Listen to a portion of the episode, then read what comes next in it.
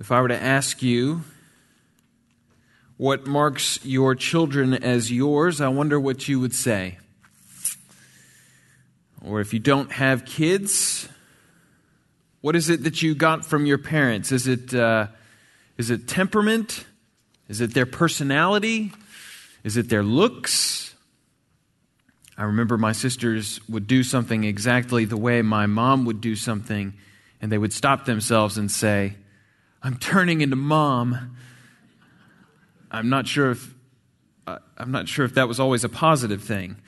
Um, but there are marks that are left on children by parents, and I don't just mean on the backsides. Just as this is true of our earthly parents, it's even more true of our heavenly Father. Uh, First John has been a sort of spiritual checkup for us uh, for those of you who've been here with us for the last few weeks. And, and, and we're being asked if we have this great appreciation for Christ, do we want to walk like him? Do we want to love like him? Do we want to live like him? And if we do, we rejoice uh, uh, because we have this assurance that, that He is with us uh, and that we will have eternal life with Him. And if we are struggling with some areas, then we are being pressed back into Christ. We're being challenged to go back to Him and understand Him. And today we're being reminded again of who we are. Because you see, who we are, how we identify ourselves, it, it, it, determines how we think, how we act, how we speak, and, and even how we feel. And we're looking at the marks of being God's children, and then we're going to look at the fruit of being God's children. So, the two things the roots and the fruits, the, the privileges and the responsibilities. What does it mean to be the children of God? I've heard people say, all people are God's children, meaning all of mankind are, are the children of God. I mean, even President Reagan used to say this um, several times during his remarks. And as nice as that sounds as a soundbite, it's not true. Jesus says, of those who do not put their trust in him, you are from another family. You are of the devil. It's like we said last week Antichrist is anyone who is anti Christ. And at the end of this section we're looking at, John says there are two groups the children of God and the children of the devil. We are all image bearers of God, that is true, but only those who have put their trust in the Son have the privilege of being called the children of God. So, what are the marks of being God's children. What are those marks? First of all, we are loved. If you've got your Bibles and you turn to uh, 1 John chapter 3 verse 1, and in there we read, "See what kind of love the Father has given to us that we should be called children of God, and so we are." We wouldn't be God's children if he didn't love us. We are adopted as sons and daughters. And it reminds me of the story of um, the boy who is uh, adopted and he's in the playground playing, and, and the other kids are mocking him because he is adopted. And finally, he stops them and he says, You know, your parents didn't have any choice in the matter, they just got what they had. But my parents chose me, leveling them with such a truth. And that's true of us in a sense, that, that we are chosen. We, we are adopted, not because we're cute or funny or anything inside us that is uh, appealing to God, but because of His great love, He sets His love on His people. He sends His Son to win His people. And John says, What a love this is that we would be called children of God. I interviewed a, a friend of mine in Australia for my podcast uh, last week, and he was sharing with me when he was young. In Australia, uh, in New South Wales, the state where Sydney is, um, it's still legal to teach scripture in schools, uh, to public schools and different schools, and I, I, had a great privilege of doing that while I was there. And this um, friend of mine who I was interviewing, he did not grow up a Christian, wasn't in a Christian home, but he took the scripture in school class. And he was saying, coming from that non Christian family, the scripture teacher was helping him to understand who Christ was and what Christianity was and what it looked like. And he kept raising these really difficult questions for her to kind of battle with and deal with. And she answered as best she could, but then she said, You know what, John? It's okay for you to have doubts. It's okay for you to have these questions. The, the Christian faith can handle these questions. But she said, I want you to remember the cross when you have these questions. I want you to take these questions as if you are standing before the cross and laying them there, not as a way to shut him up. But, but that was her way of saying, whenever you're asking why you're going through some suffering or, or, or why something happened the way that it happened, remember that Christ, the Son of God, who existed from the beginning, re- remembering that he came not in luxury and grandeur, riding on a horse, or born into a, a, a castle, but, but born lowly and, and, and in poverty, and then died the death of a criminal that he did not deserve. He did all that so that we could have relationship with him, so that we can approach him, so that we can know him a love that knows no boundaries. It certainly changes your perspective when you come with those questions, which again are fine, but then you remember what Christ has done for you, what God has done in his sending of his Son for us. And it's almost as if those concerns and those worries seem to kind of disappear a little bit. The maker of the universe is a father, and a father to his children. J.I. Packer says adoption into God's family is even greater than forgiveness. Any judge can hand down forgiveness or, or, or, or acquittal, but what judge will bring home the defendant to his family forever? All because of the love of God. And we'll look more at this massive issue of love uh, in two weeks for chapter 3 and chapter 4 the week after that. So we have love, marks of being a child of God. Second, we have rebirth, verse 29 of chapter 2. Everyone who practiced righteousness has been born of him. Twice in chapter 3, verse 9, he, he uses this phrase born of him, born of him. Also in verse 9 of chapter 3, God's seed abides in the children of God. The difference between a human adoption and, and, a, and the spiritual one is that the seed of the parents are not in the adopted children in the earthly family. While God's seed is in us, meaning His Word is in us, His Holy Spirit is in us. He puts His life into His children, and we are reborn. A Christian is not someone who just joins another club called church, where we show up on game day and we walk in and we walk out. A Christian is a person who has been transformed inwardly. They are reborn, and, you cannot have life without a birth. And you cannot have eternal life without a rebirth. It's like when Jesus is talking with Nicodemus and he's explaining this to him. And he says, You know, Nicodemus, you're a Pharisee. You read your Bible. You go to church. You pray your prayers. And yet you are not reborn. You're ticking all of your external boxes. But you have not been changed in your heart. He wants to unsettle Nicodemus. It's quite a contrast to the way that he works with the Samaritan woman. And the Samaritan woman, she knows there's a gap between them. She's a Samaritan, she's a woman, he's a Jew, he's a man. There's a huge gap between them, and she knows it. And so Jesus is building a bridge between the two. But with Nicodemus, he comes and says, We have so much in common. And Jesus has to say, No, we don't actually. I have to actually draw a line here for you to understand the chasm that is between us.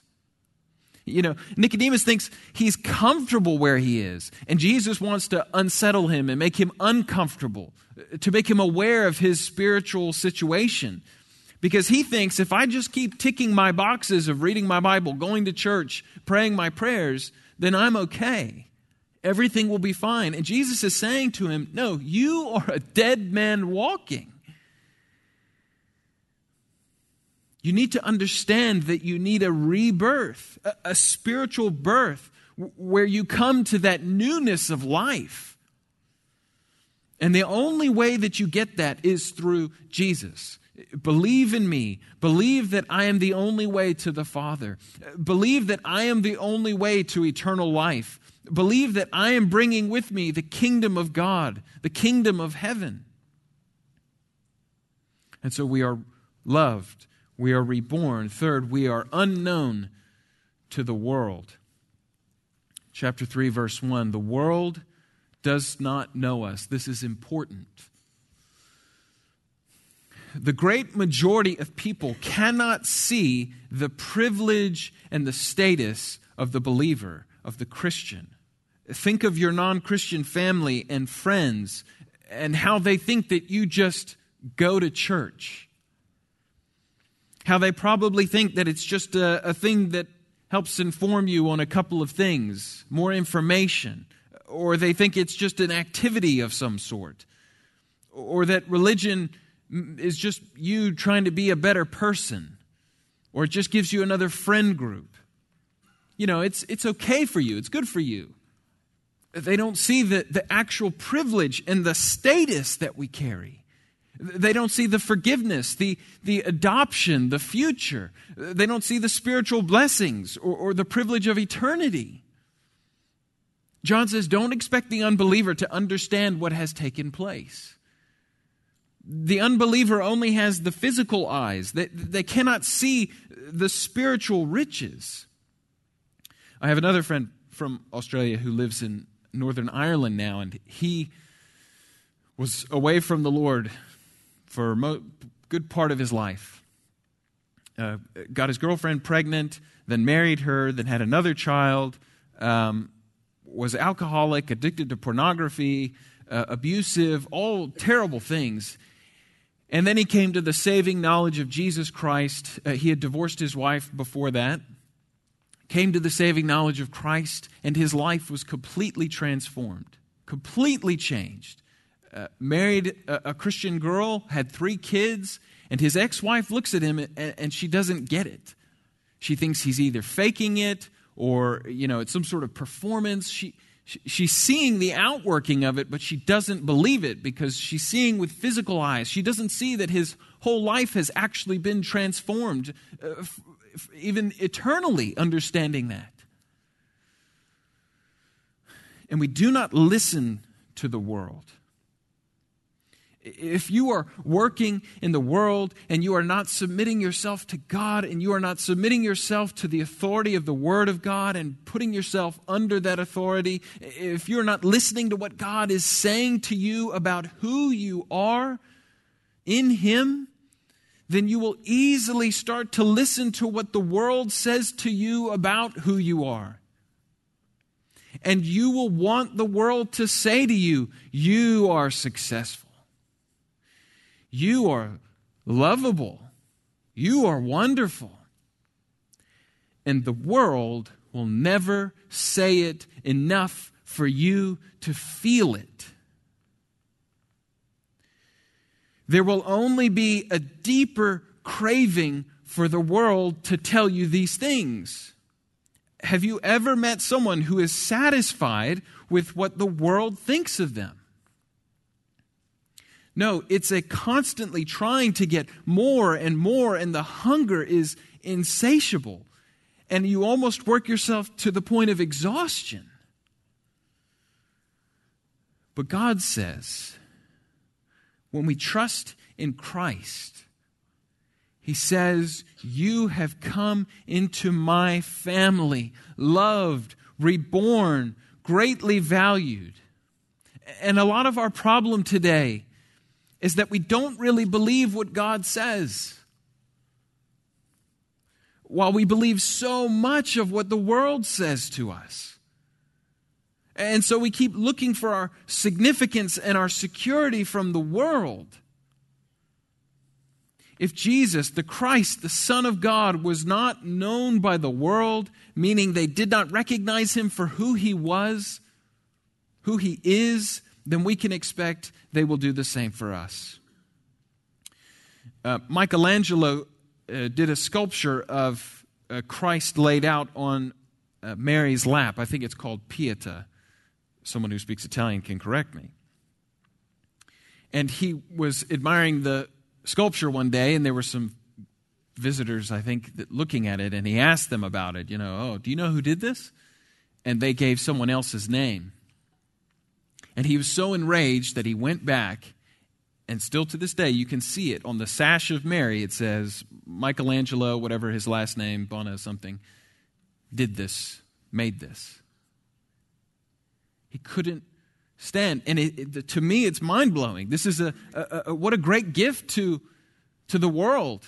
You're showing a, a reality that, that the Christ suffered and died, and, and here's his mother, and these are real things that happened. And yet the pride of life welled up within him, and he said, I want people to know that I did this. Instead of just saying, This is a gift to you to look and appreciate. How true that is for us as well. The fourth lesson our destination is secure. Verse 2. We're now the children of God, true because of Christ, and we will be like him. Not that we will become the Son of God, but in character, we will be like Christ. It's, it's so far beyond our, our understanding and our comprehension. And John says, I don't even have any secret information on this. We can't even imagine what it will look like that day. John says, What we will be has not yet been made known, but we shall be like him because we shall see him as he is. Suddenly, the character and the resurrection life of the believer has been made complete. John Stott says, and it is enough for us to know that on the last day and through eternity, we shall be both with Christ and in character like Christ. Glorified bodies like His, and the character that we know we don't have now, we will have one day. All because God, who is good and loving and perfect, says so. And I think each of us longs for that day when our character will be completely conformed to His. Finally, as it relates to the marks of being God's children, we are changing. This hope, verse 3, makes us different. We purify ourselves. This does not mean that we save ourselves, it does not mean that we cleanse ourselves. What it means is that we are preparing ourselves. We prepare ourselves. It's as if we know where we are going. We know what that will look like, what it will be like. And there are certain things that are present which we know are going to be there. And so we have lost some interest in the things that we know are not going to be there. And there are certain things about the future that we do know are there, and we're learning to be interested in those things. So we're putting away with the things we know won't be there, and we're adding on the things we know will be there. And we're learning to be interested in those things, the things that really matter. Paul says in Colossians chapter 3 if you have been raised with Christ, seek the things that are above, where Christ is, seated at the right hand of God. Set your minds on things that are not, uh, sorry, set your minds on things that are above and not the things on this earth. So the way that you look at relationships, it's not about what can I get out of this relationship. It is about how can I help this person understand and see the truth of the gospel. Your mind is now after their eternal spirit, their eternal being. It's a thing above, it's not a thing on this earth. You care more for that than you care for anything else. There was a well known insurance salesman who would go around and he would sort of go through all the information and, and, and make his uh, presentation. And then he would close all his books and he'd say, Now I want to tell you something far more important. And he would share the gospel with them. And I think that's what John is telling us. There are things that are more important that we now are seeing. Those are the five marks of being God's children. Second thing, in verses 4 to 10, we see the fruit, the fruit of being God's children. God is working in us, in His people, a brand new righteousness. And some of you will know this is true because you know in your own life there were certain things that marked your non Christian days, which have sort of started to just slide away. And there are probably one or two things that still hang around, but you wish that they would go away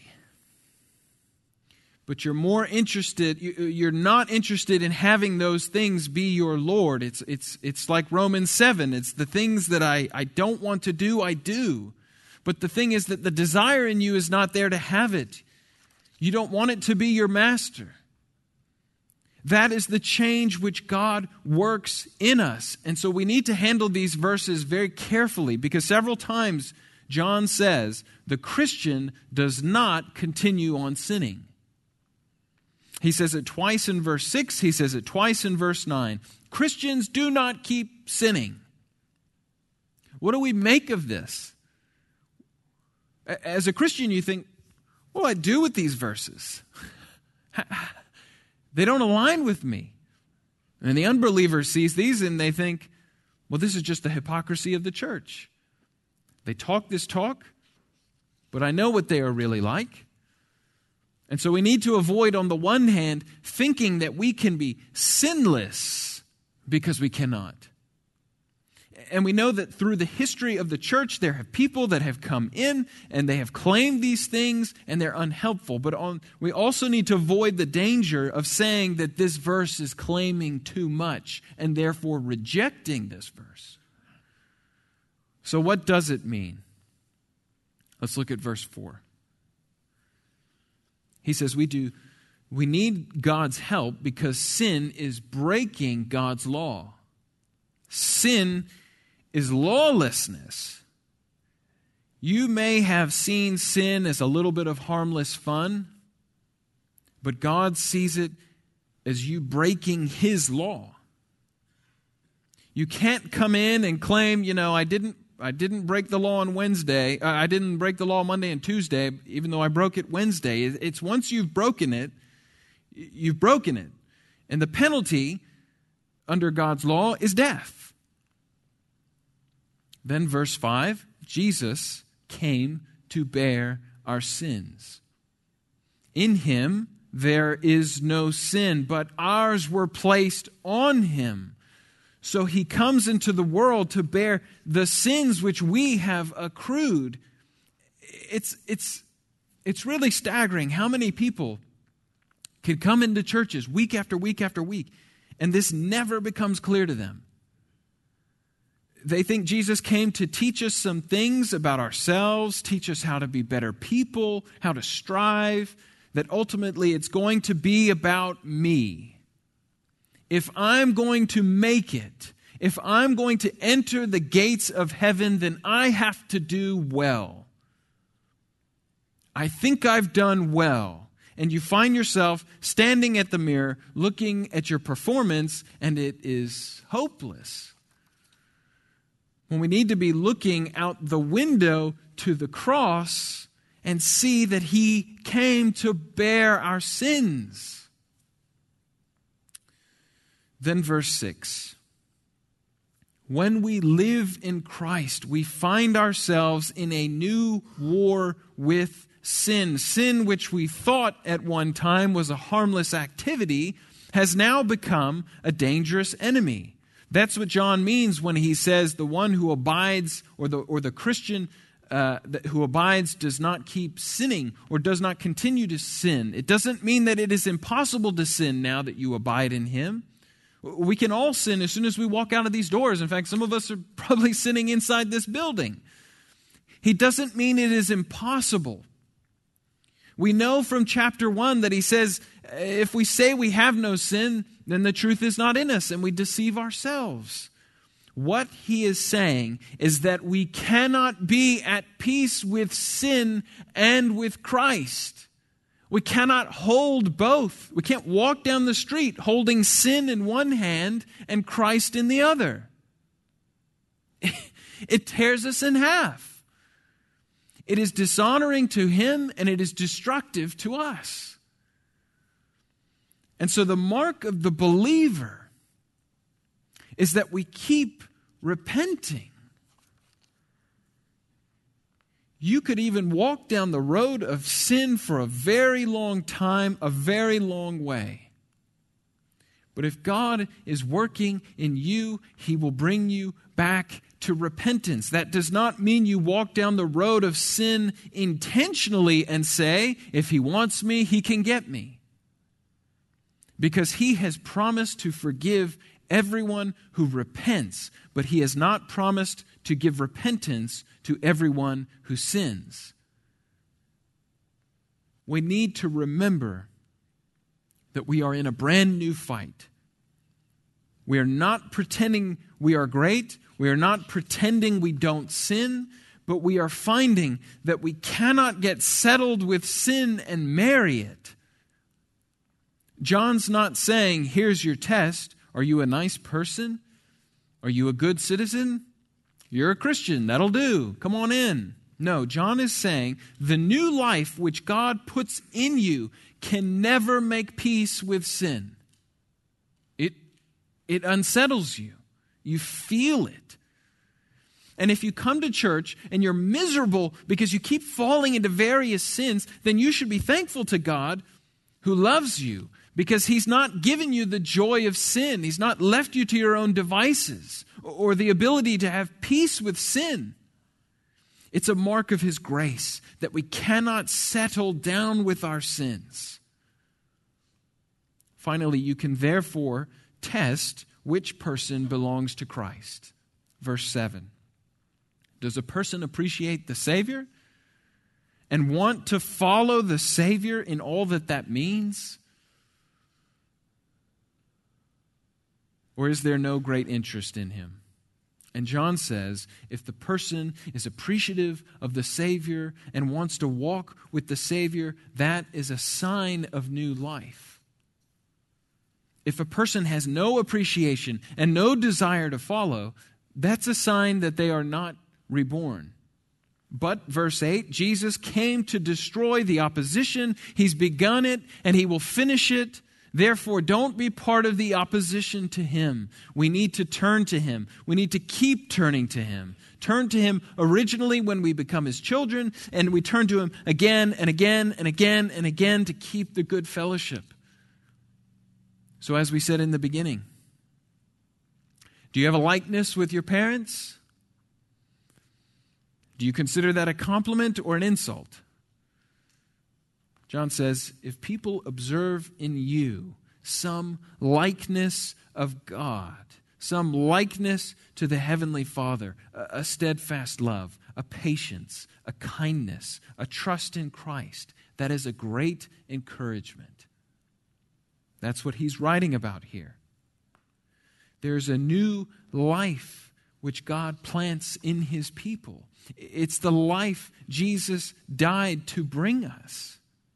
It, it causes us to see Jesus, who he is, what he's done. He is the Savior, verse 4. He is the victor, verse 8. It causes us to want new godliness. It doesn't mean we are perfect. It doesn't mean we want it all the time. We still have that old nature that wants sin, but we have a new nature that seeks godliness. We're not like the Pharisees asking, how can I get away with as much as I can? But we're like the believer asking, How can I be as godly as I can? It also causes us to Verse 11 to have a new love for believers. We get together with God's people, and there is this strange, deep bond in this community. You find you have something in common, and you have someone in common with the believers, and it's deep and it's forever. My friends around the world call it the, uh, the Christian passport. You can go anywhere. You flash that, and it's like you're with family. There's nothing else like it. That's why we rejoice in fellowship here. That's why we're concerned with people who just drop in and out occasionally because of the signs of life. Christ is great. We want to walk with him. We love his people. Remember, you are a child of God. Remember, you are called what you are called to a departure from sin called to a righteousness, a godliness, imitating Him. These are great reminders for us today, this week, forever. Let's pray.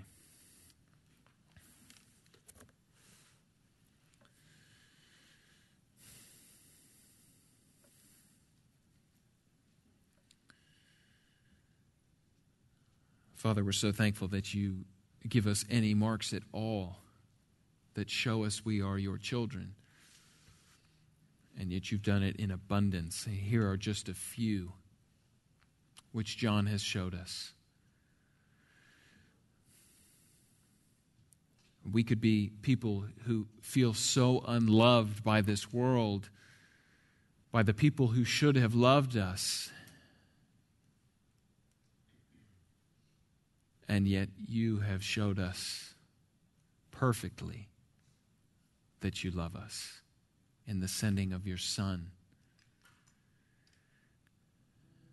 And you've given us a, a new birth that we can look at the world with new eyes, with greater appreciation for the things from above, and with a proper understanding of the things that are here. That our destination is secure that we know where we're going, that that is our true home, which we were created for, destined for. And that we don't have to feel like the we need the cares of the world. We, we know that the world will not recognize us. And that you've called us to a transformed life, that we are changed people, and that out of that change, we can reflect that character of God, not perfectly. We're not sinless, but we also cannot walk hand in hand in love with sin and in love with Christ. So we put to death those things that are pulling us down and dragging us back down to this earth, and we remember the things above. We remember Christ and what he has done. We write his words on our heart, and we believe them, and we trust them. And we walk out into this world with confidence and assurance and a new goal and a new identity that comes only from you. Oh, Father, help us to remember these things, for we pray them in Christ's name. Amen.